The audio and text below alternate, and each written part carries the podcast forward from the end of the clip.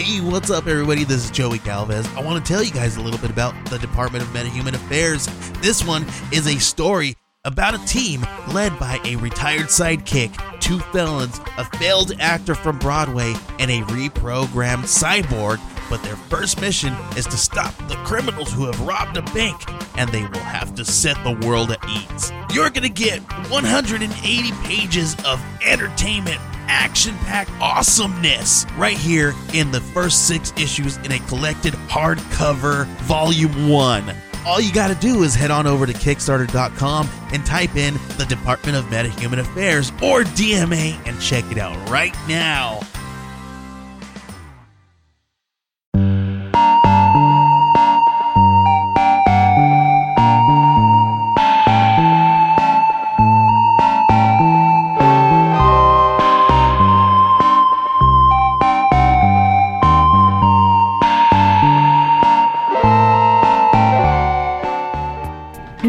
Comics and Culture Radar, a podcast that's on the lookout for what's good to read and watch.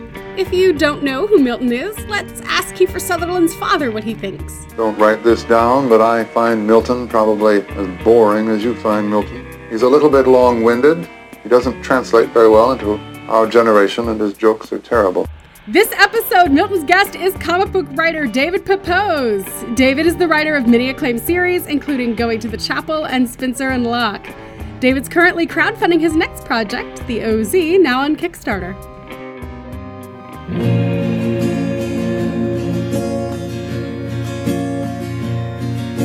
Streets that once were paved in gold have rusted. No rubies on the horse's bridle now. All the windows on the emerald spires busted. No songs of laughter echoing through town. Hello, David. Thank you for coming on to the podcast. Thanks so much for having me. Uh, excited to be here. Excited to catch up with you about uh, my new book on Kickstarter, The OZ. Please just jump right in and tell us what is the OZ. Sure. Uh, the OZ is like what if Mad Max and the Hurt Locker took place in The Wizard of Oz. Uh, we've recontextualized Dorothy Gale killing the Wicked Witch of the West as something like a botched regime change. And so when she clicked her heels together and went back to Kansas, Dorothy inadvertently left Oz in a power vacuum that would lead to years of brutal civil war. So our story picks up a generation later with Dorothy's granddaughter and namesake, who happens to be a disillusioned Iraq war veteran. Uh, she's come back home with some real trauma, some real guilt, and some real scars, and she's just trying to put the pieces of her life back together. Uh, unfortunately, when a tornado strikes her small town in Kansas, uh, Dorothy finds herself trapped in the war torn land of Oz. So she's really going to have to confront her past and her grandmother's legacy, not to mention navigate her grandmother's former friends, if she hopes to survive the occupied zone, or as the locals call it, the OZ. I have to say, this is a fantastic pitch. It's one of those pitches that is just a glee to hear, um, and it's one of the it's one of those ones where like you know, um, I, you know, I've had a lot of friends in comics do fantastic projects that don't necessarily ha- lend themselves well to a quick pitch. You have to kind Sure. of dive in and immerse yourself in the world. Whereas this is one of those ones that I'm sold, you know, immediately on the the one sentence pitch, and that makes me curious. Can you remember um, in hyper detail how you came up with the premise? Yeah, uh, no, I, I can remember it fairly in, in, in a decent amount of detail. You know, the OZ's been in the works for a long time. Um, we're actually coming up on the three year anniversary of when I first came up with the idea. So, um, you know, that's something I always like to tell people who are who are uh, getting their feet wet in comics or, or aspiring, is that uh, success is not really measured in weeks or months; it's measured in years. And um, so I came up with this idea shortly in the aftermath of uh, the first volume of Spencer and Locke coming out which is is a book that, while I'm really pleased with how uh, universally uh, uh, accepted that book has been, that was not nearly a sure thing in the process. Um, you know, I thought for there was there was a significant chance I might get run out of the industry with that book, and so uh, the fact that people really liked it and really responded to it, I kind of gave myself permission at that point to maybe making a go for this uh, comics writing thing. And so I, I had three ideas that I came up with kind of in rapid succession. Uh, there's Spencer and Locke 2, which I had had in my back pocket uh, from the jump. Uh, going to the chapel. Uh, you know, I was I was the world's worst best man at my oldest friend's wedding, and um, lastly, uh, the OZ, and that came up with with that because I had said I was working on crime, I was working on romance, I, I wanted a big swing, and I thought sci-fi and fantasy are kind of the, some of the biggest swings you got, and so um, I thought, you know, kind of what's what's my Star Wars here? What's my big my big pitch? The problem is, is sci-fi is tough. Um, it's not to say like I've written sci-fi since then, but like it's challenging. Um, you know, you got to come up with kind of hard and fast rules for the world, and then your characters have to navigate them. Fantasy, it's the opposite. Um, you know, the the world kind of gets molded by the metaphor and the characters. You know, um, it, the, the there are no rules, or, or, the rules can can really kind of illuminate uh, uh, your character qualities. So I, I I've I've liked fantasy for a long time, and I wound up writing what was kind of like a mood board um, you know, things like uh, uh, Lord of the Rings or Lloyd Alexander or Piers Anthony or Harry Potter. Uh, and I wrote The Wizard of Oz in that in that mood board.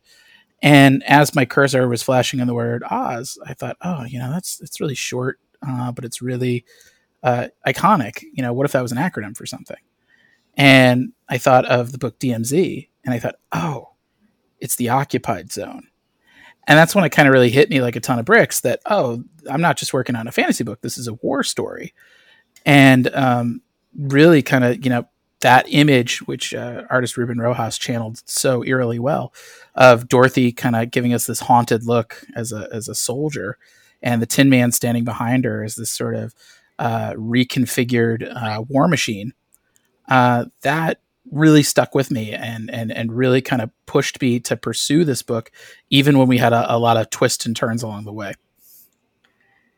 That's fantastic. And th- the image you refer to is immediately evocative and gives you almost everything you need to know about the pitch yeah. just in that one image. And I'm curious, um, how did you end up finding Ruben Rojas and approaching him with this project? Yeah, um, I found Ruben uh, on Twitter actually uh, a few years back. I, I, saw him answering a call for artists, and I was just shocked that not only had he not been picked up, but that he wasn't a superstar because uh, he's got a style that's very much uh, like Dan Mora by way of Sean Murphy. Um, you know, he's he's got these really kinetic action sequences, but he's able to turn on a dime with these very expressive character moments. Uh, and he's truly one of the most gifted designers I've ever worked with. Um, you know, he, he adds so much detail and character to all of our settings and all the characters that reside there. Um, so I actually I pitched Ruben um, with three different books. Um, I, I, I knew I wanted to work with Ruben, um, and so I pitched him the OZ. I pitched him uh, Grand Theft Astro, which had then not been acquired, um, and then a third project that I, am kind of putting back on the back burner for for redevelopment. And Ruben, as a fan of fantasy and post-apocalyptic uh, uh, storytelling, uh, the OZ really kind of hit him right in that sweet spot and um, yeah, he's he's terrific. Um, you know, he's he's a guy who you, you probably haven't heard of, but I, I think that's going to be changing soon. Um, you know, he's just so talented. Uh, he really, um, as as somebody who has worked as both a writer and an editor, usually I'm kind of used to having to kind of troubleshoot books on the fly and really kind of fix problems in the thumbnail or layout stages. Um, you know, before we get too far along into, into the into the story. But uh, Ruben, no, he's you know he does not really need his hand held, um, and you know he just hits the ground running with every single page. It's it's it's really impressive. That's amazing. That's amazing. And I, I have uh, I have used the same method. Um, I think um, I think Nate from Boom puts out a lot of Twitter um, calls looking for artists, and whenever he does that, I I go through the replies and take note mm-hmm. of people. And sure. uh, that's uh, it's fantastic that you you linked up with him that way. Yeah, uh, because he seems destined for this project because it's it, the, the the initial previews that we've seen. It seems like the perfect marriage of artist tone and yeah material. Absolutely. So I am a little bit curious, given the fact that um, you, you know what, I did have a question for you, but I'm gonna I'm gonna pause that question because something you said earlier raised my eyebrows. What what did you mean when you said you were worried about getting run out of the comics industry with Spencer and Locke? Spencer and Locke is a great book. Where, well, where, where was your hesitation there? Well, you know, it's it's it's a pretty combustible high concept. Um, you know, what if Calvin and Hobbes grew up in Sin City? Um, you know, it's it's something that you know we we remixed. Um, you know, one of comics' most beloved uh, strips uh, for good reason. You know, Bill Watterson is a pioneer and a, and a, and a visionary. And on top of that, you know, we dealt with things like mental illness and child abuse. Um, you know, there are definitely scenes that we had to kind of draw and redraw and redraw just to make sure that we weren't that we never played it as a punchline or, or romanticized anything or made it titillating um, or funny. You know, it was really just you know making sure that people knew like, oh, these moments are horrible, but also doing it in a way that didn't alienate people. So you know, I I, I kind of knew going in there was going to be a ratio of people who got what we were doing and really liked it, and then there were going to be people who just didn't like it out of principle, just for the sheer fact that it existed. And uh, I just didn't know what that ratio was going to be. Thankfully, you know, like 99.999% of people who have read that book have been really positive about it. But, you know, I, there are certainly a handful of people, um, you know, a, a very small group that just didn't like the book, that, you know, they just didn't like that it existed. And that's totally fine. But, you know, I'm sure there's a parallel universe out there where it was exactly the opposite, and I would have stopped writing comics. Um, you know, I, I, think with my first book, especially with a book like that, you can't do it quietly. Um, you know, that's a kind of concept that everybody's going to look just to see if this is you're going to stick the landing or if this is going to be a car accident. And thankfully, I was I was really fortunate that to work with somebody like Jorge Santiago Jr. Um, that we were able to kind of really walk that that that tightrope and uh, make it to the other side. Yeah, yeah. The the the handling of all the tones there. Uh, now that you mention it, uh, I I should have realized that it, probably required a lot more sensitivity and adeptness than than I than I yeah, realized. it was a, it was a lot. As I read it, it worked. So we ag- we agonized over a lot, um, uh, and so yeah, I mean, I'm I'm glad it worked, but boy, boy, were we sweating bullets uh, on, on, the way there. In retrospect, it, it feels like a slam dunk, but in the process, it's it, it was anything but. So the given the the fact that the ratio did turn out, thankfully, to be more on the uh, on the positive side, and also the success of going to the chapel, um, I was a little bit curious about your choice to take this project to Kickstarter instead sure. of to a publisher. So I'm a little bit curious. Uh, um, maybe it's because the sequencing of the timing is different. Um, what, what, led you to make that choice? Yeah, it's a great question. Um, you know, I, had been looking at Kickstarter for a long time. Uh, you know, I'm friends with people like Charlie Stickney, uh, uh, creator of White Ash, uh, who I consider to be kind of the original uh, comics Kickstarter success story. my buddy Rylend Grant just wrapped up his Kickstarter for a book called The Jump. I'm friends with Russell Nohelty, who has a laundry list of Kickstarter projects, including Ichabod Jones and Cthulhu's Hard to Spell. Uh, Pat Shand uh, from Destiny New York, um, and there's there's there's a whole group of LA comics creators uh, who I'm friendly with who have all had success on Kickstarter. So I've I, people have been kind of press ganging me since uh, end of last year, saying, you know, you should really think about doing Kickstarter. You should really think about doing Kickstarter. And um, this is this was either this was either Charlie or Russell, and I, I apologize for not having my attributions correct. Um, but uh, I, I, think it was Charlie who said, you know, there are certain people that buy their books at comic shops, and certain people that buy their books off uh, Amazon or Comixology, and certain people who buy their books at cons. And there stands to reason that there are people who primarily buy their books on Kickstarter. And I kind of realized, oh, there's a whole demographic that I did have been doing no outreach to. And so I I was like, okay, I, I really need to fix that. Meanwhile, the OZ, uh, you know, we had two issues drawn in the can. Um, you know, the whole series is written already. And the thing is, you know, we had spoken with traditional publishers and, and, and we had a lot of very enthusiastic response. But the acquisitions pipeline in traditional publishing can be chaotic at the best of times you know people's attentions get diverted other creators come in with other books um, you know life happens and there are crises and fires that have to be put out uh, i know there's one publisher we spoke with who they seemed really excited and we were really excited and they were like okay give us a bit we'll we'll get you know we'll, we'll circle right back and then uh, we kind of repeated the exact conversation, you know, uh, a few months later. Um, was, you know, and we did that a couple of times. It's like Groundhog Day. Um, and so I think the thing that kind of made this from being a hypothetical into something actionable was uh, was was COVID. Um, the uh, the pandemic, you know, in particular, the temporary shutdown at Diamond. I think a lot of people took stock in their plans and you know said we got to ch- try something new. And I realized at that moment I could solve one problem with another. Um, you know, I could give the OZ a home. Uh, I could I could, you know, not have this book burn a hole in my pocket for one second longer. And on top of that, you know, we could introduce ourselves to the Kickstarter community with our absolute A game. So it really was a win-win, uh, you know, by virtue of having written the OZ uh, six single issues. Um, I realized that it broke nicely on a three-act structure, so we could, uh, uh you know, do three campaigns instead of six, and save me a nervous breakdown.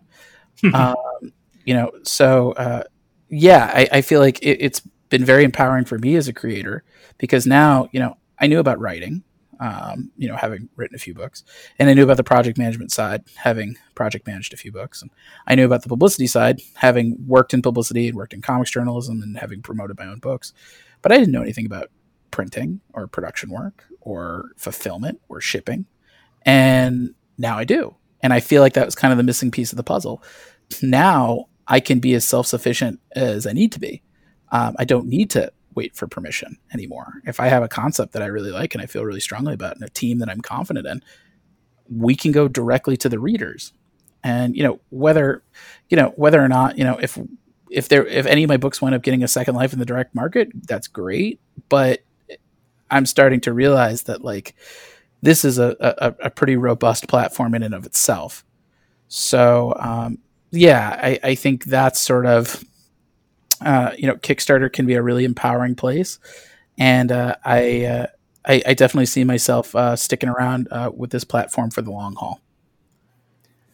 That's amazing. So I'm curious. This this might be too early to ask you this question, but do you have a feel for? You mentioned that you know the folks that seek out projects on Kickstarter uh, may be a different demographic than what you encounter at cons and at sure. Wednesday Warrior shops.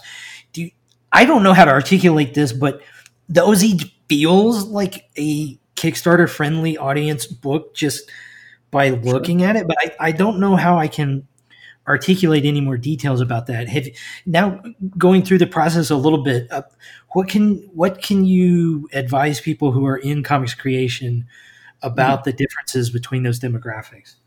Oh, it's it's. I mean, the demographics. I'm not as sure I can is a, a, that I can speak between, but I can tell you the marketplaces are very different. Um, Kickstarter is like a different planet with its own laws of physics that are very different than the direct market. And I think a great way, a great example of that is the fact that our campaign launched at the same day as Scott Snyder's. Now, ordinarily, that would be considered like a death blow you know, if this was in the direct market. If Scott decided to drop pull Beyonce and drop a new image book on the same day that I was releasing a book, it would absolutely hurt us. Um, you know, because shop owners have a limited amount of bandwidth and a limited amount of shelf space, and they gotta they have to put down their hard earned money to take a risk on your book. So I get it. If a shop owner has to pick between the writer of Batman and the writer of Spencer and Locke, they're going to pick the writer of Batman because they have they have bills to pay. Uh, on Kickstarter, however, it was probably the biggest windfall we could have gotten there were so many people that joined the platform that day on the strength of Scott's work on Batman and Justice League that uh, you know, and Kickstarter's whole uh, uh, business model is they want to keep you in the ecosystem. So if you if you ordered Nocterra, they're going to say, "Oh, hey, by the way, there's another another comic that just came out. You should check it out. It's called the OZ." So you know, Scott is is is I think sniffing at one hundred fifty thousand dollars, and I consider that a hundred fifty thousand dollar commercial. Um, I couldn't pay for that kind of publicity. and um, but I think in Kickstarter, you know, a rising tide really floats all boats, and so I think, you know, well, I think I I came to it at a distinct advantage because I had a track record over three separate books, and I had built a readership over the years, whether it was through my books or at conventions and and and through interviews. But um, you know, that's the that's the beauty of Kickstarter is that you're always going to be coming up with a certain class um, and uh, so, yeah, I, f- I feel like there's going to be, you know, you can promote your friend's work and your friends can promote you. And I think you can, you know, even if you don't know your fellow creators that you're doing Kickstarter alongside, you can. That's what social media is for. Um, and so I think you know that signal boosting really helps, and it's sort of it, you know there are people who are really hungry for content. Um, and you know while while you, I've heard speculation of oh well you know like unemployment is wrapped up and you know people are not sure what they want to do. I would counter that nobody's going to restaurants anymore, nobody's going to the movies anymore.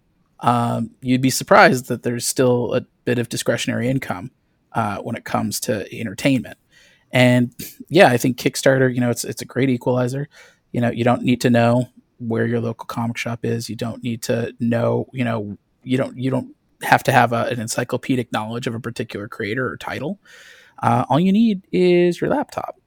Uh, most people kind of know what Kickstarter is, and I think it's becoming more and more prevalent.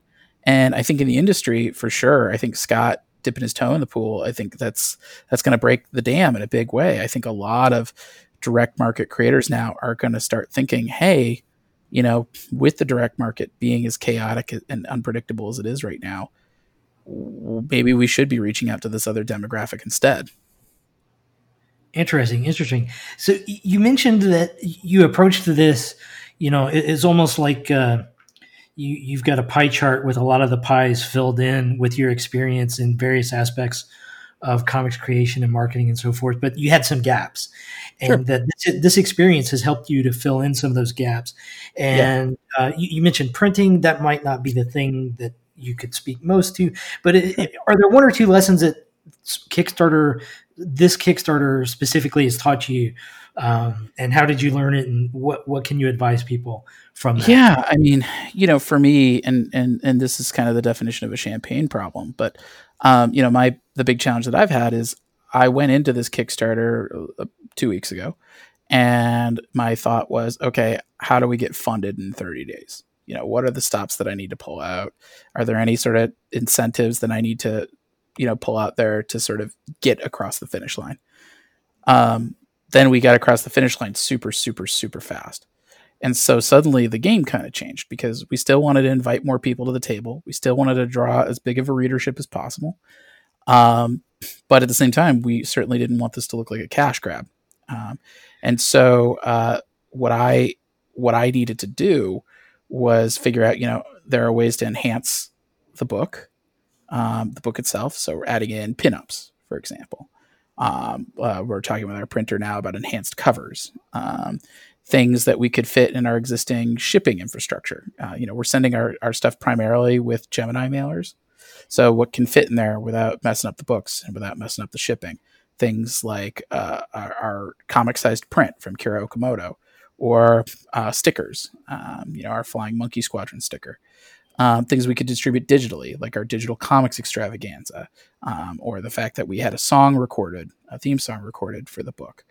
So um, yeah, it's definitely been a little bit you, you know of creative thinking because you want to do it in a way that doesn't slow down the actual book you, you don't want to delay that and you don't want to you know i think that's kind of the, the, the deadly sin of hubris that certain kickstarter campaigns do is that they go wild with the bonus stuff and not realizing like oh that's going to kill your shipping um, and suddenly they you know they burn through any any money that they've got for me i don't see this as oh man, we've made a lot of money. I see it as okay, we're we're able to fund the rest of the series. Um, but it's not like I'm I'm not lining my pockets on this book. Um, you know, this is a, this was written as a six issue mini at 140 pages, uh, plus covers. So you know, plus printing. Um, so trust me, that money goes fast. Um, yes. And so, yeah, it's just been about you know, kind of figuring out a way to keep readers engaged and to just keep showing them that like the more people join up, the more bang we're going to give you for your buck. So speaking of all of those uh, uh, stretch goals and uh, alternate uh, perks and everything, uh, let me pitch you the, the most cliche and obvious variant cover idea. I'm sure you you may have even already announced this, but I've got to ask: Are, are you going to ask Skottie Young to do a variant cover for this? I don't know if I can afford Skottie Young. Um, I, you know, I, I, Skottie and I seem to have a lot of shared interests because he's also a huge Calvin and Hobbes fan. Um, we have not met. Uh, it's something that I, I, I, need to correct at some point. Um, but uh, at, at this at this juncture, no. Um, you know, just because, like I said, the the variant cover artists are is the exact same thing that you don't want to like explode your budget. Um, you know, because yeah, you get a you get a couple guys like Skottie Young, and uh, suddenly suddenly that uh that surplus you have is is, is dipping into the red. So um, yeah, you know, for me though, I've always kind of been more interested in like who's the people that you've never heard of. Um, mm-hmm. You know, people like Ruben or people like uh, Kenneth Wagnon or people like Monhouse, um, who've just been brutally slept on, um, or Rio Burton. Um, you know, uh, that's always kind of more exciting for me. Um, and maybe that's my imposter syndrome talking, but I'm kind of like, you know, I, I, know what a Skottie Young Oz cover looks like. Yeah, um, yeah. You know, whereas somebody like Kenneth Wagnon, um, you know, I, I've been familiar with his work for a while. I've been trying to get, I've been trying to collaborate with him on a project, and we just haven't been able to get the timing down. Um, but uh, yeah, I, I, uh, it's, it's, it, you know, seeing what he did with his uh, hit and run cover, uh, boy, uh, you know, that's the stuff that really kind of uh, knocks me on my butt. Cool, cool. Well, also in, in the in the perk category, you you mentioned the fact that you commissioned a theme song, and yeah. I think we're going to play a, a, clip of it either in the intro or the outro. Um, it's a fantastic piece of work. How how did that idea come across, and how did how did you make it happen?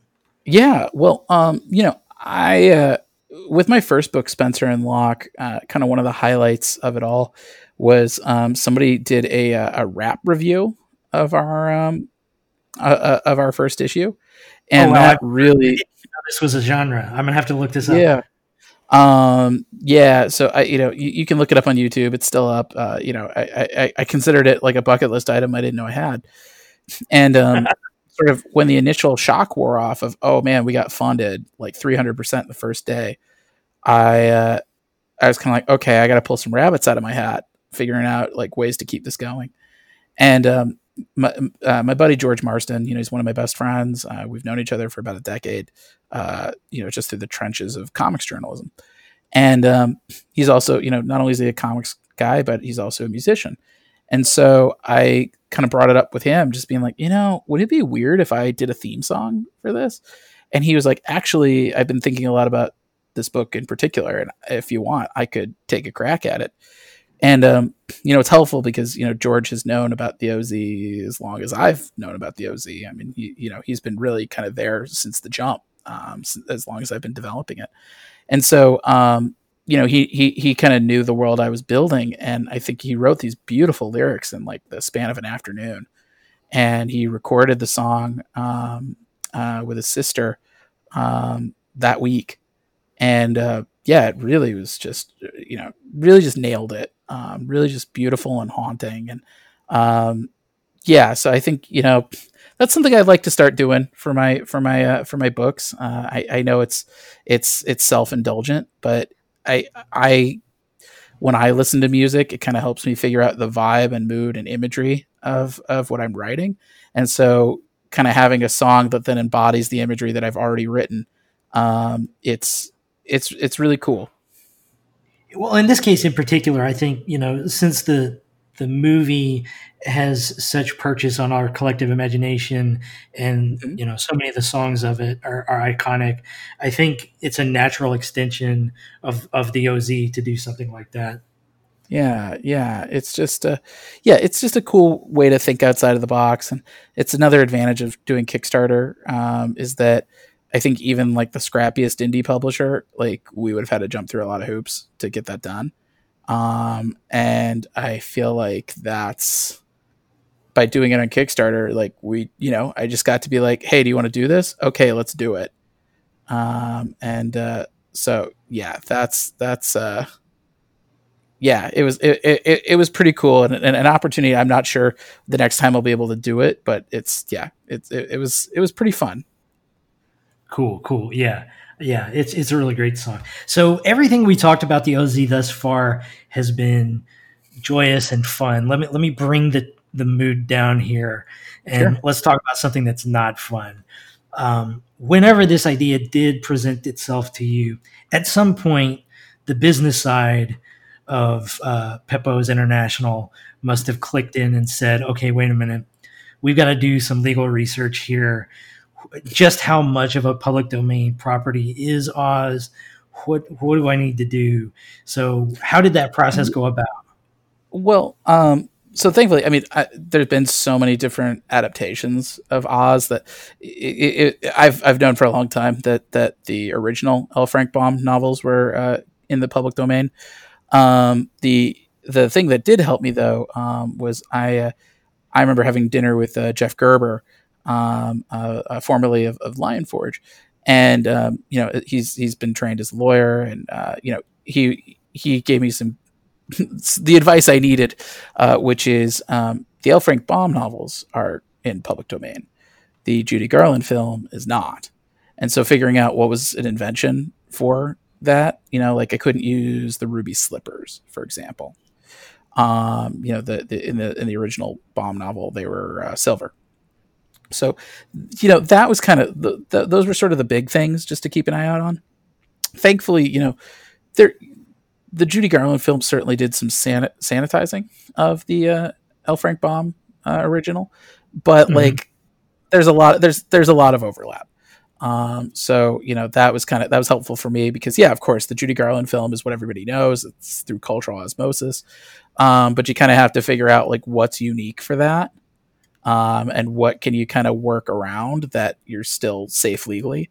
Um, yeah. You know, I also like I thankfully, this wasn't my first rodeo with this sort of thing. Uh, having done Spencer and Locke, uh, which really tapped into uh, that summer internship that I I spent in a law firm, where I I thought to myself, who who's going to care about parody and fair use? And that wound up being huge for me.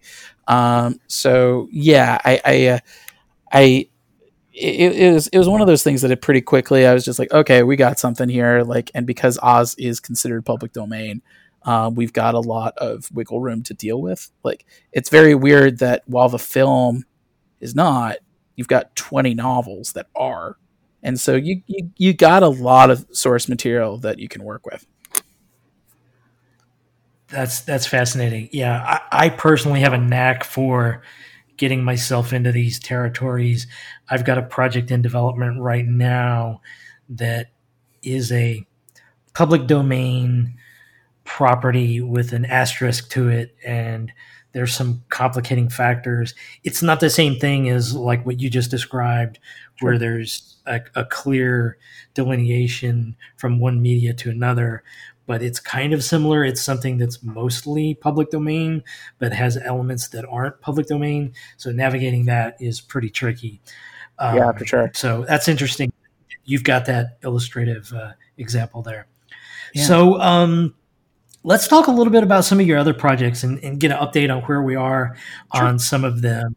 Um, I know that Spencer and Locke has a adaptation uh, in the works in some capacity. What what is the status of that?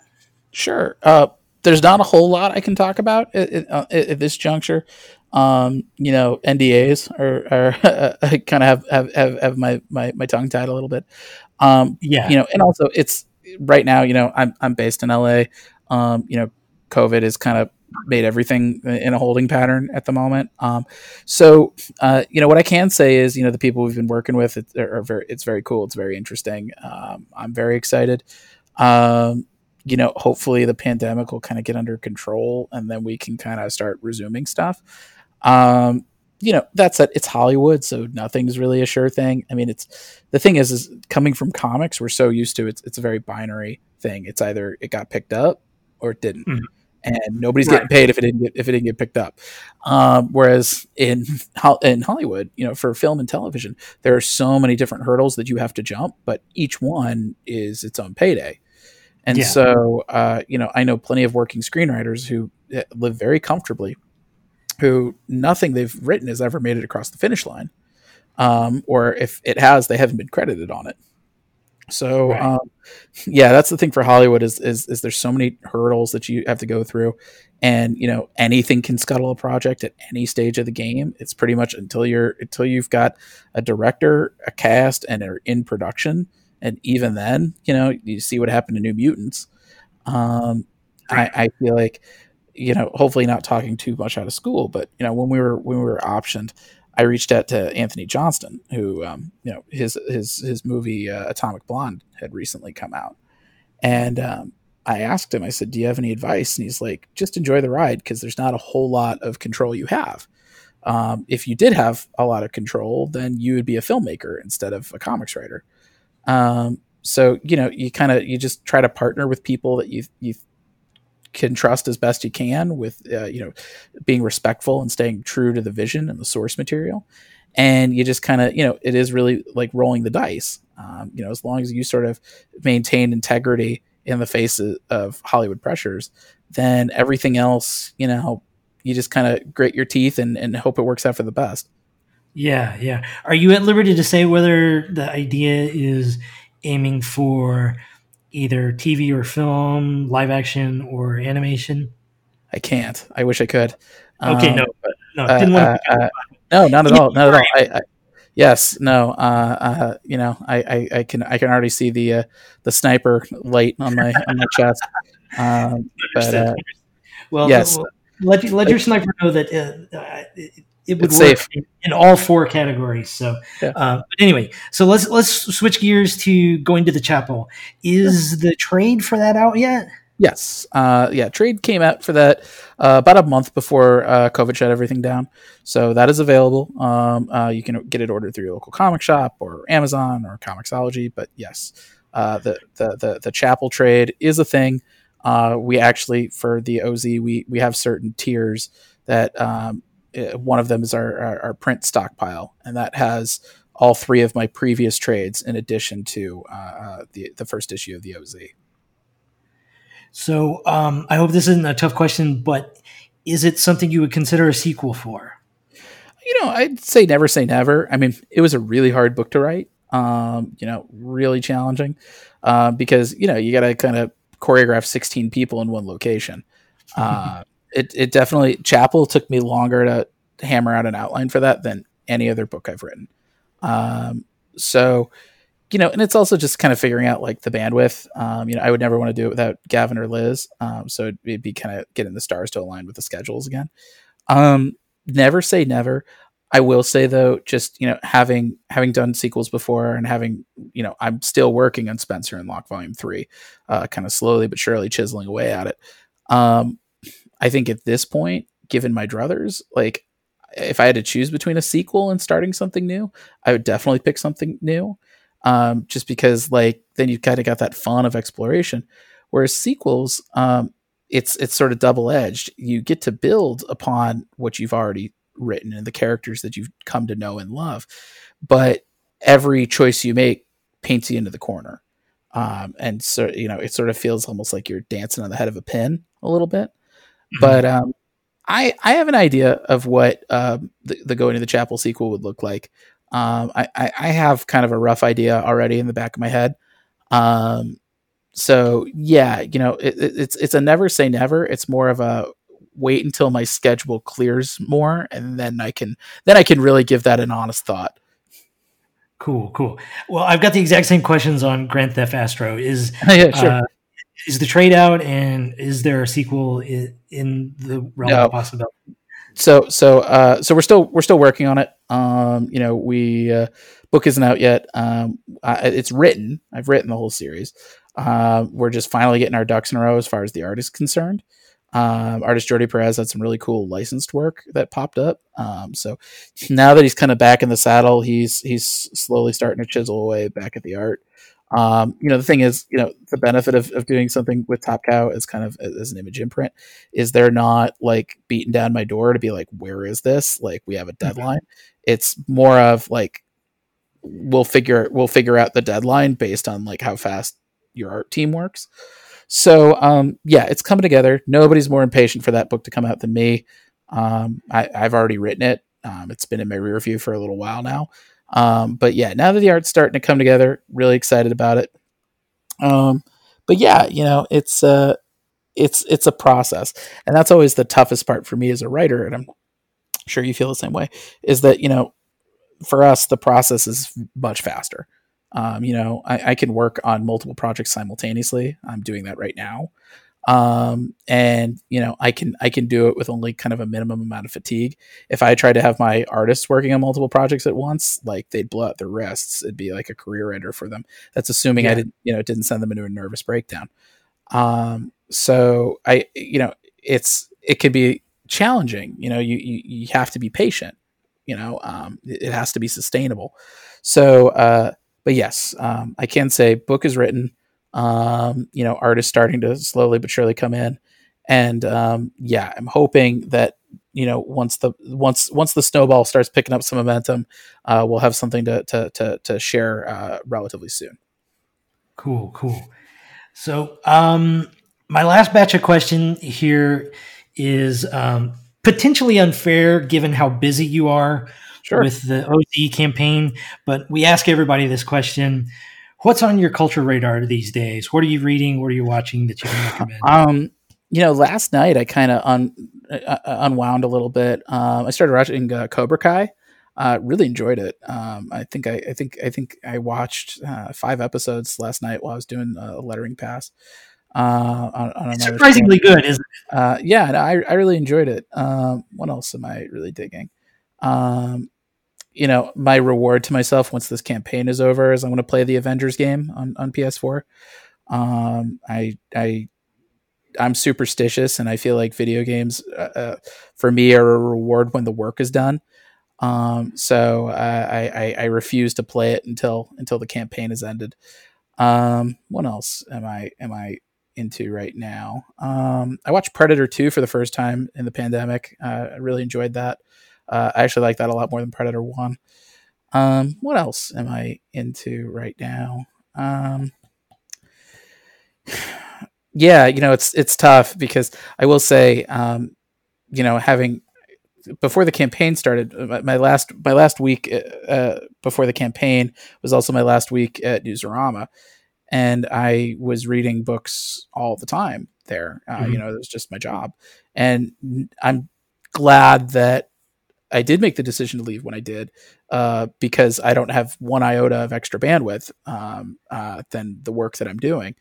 Uh, I, I, I, it would have really, it would have really burned me out in a major way to keep kind of being on the hamster wheel there.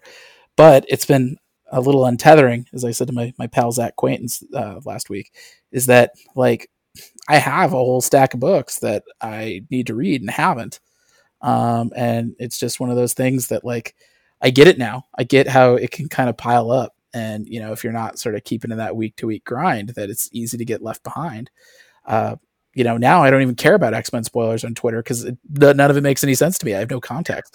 Um, so, uh, yeah, I'm excited to kind of get back into the swing of things uh, uh, once the campaign ends.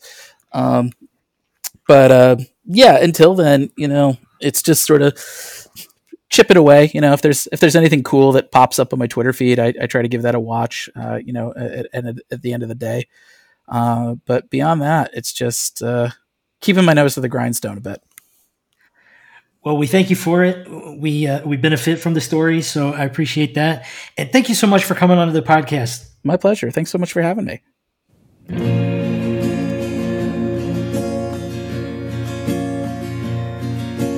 Streets that once were paved in gold have rusted.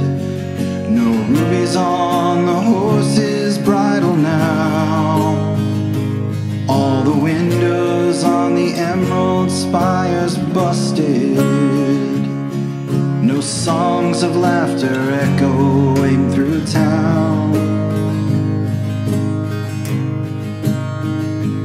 With the wanderlust of behind me, broken promises of better days ahead. I sit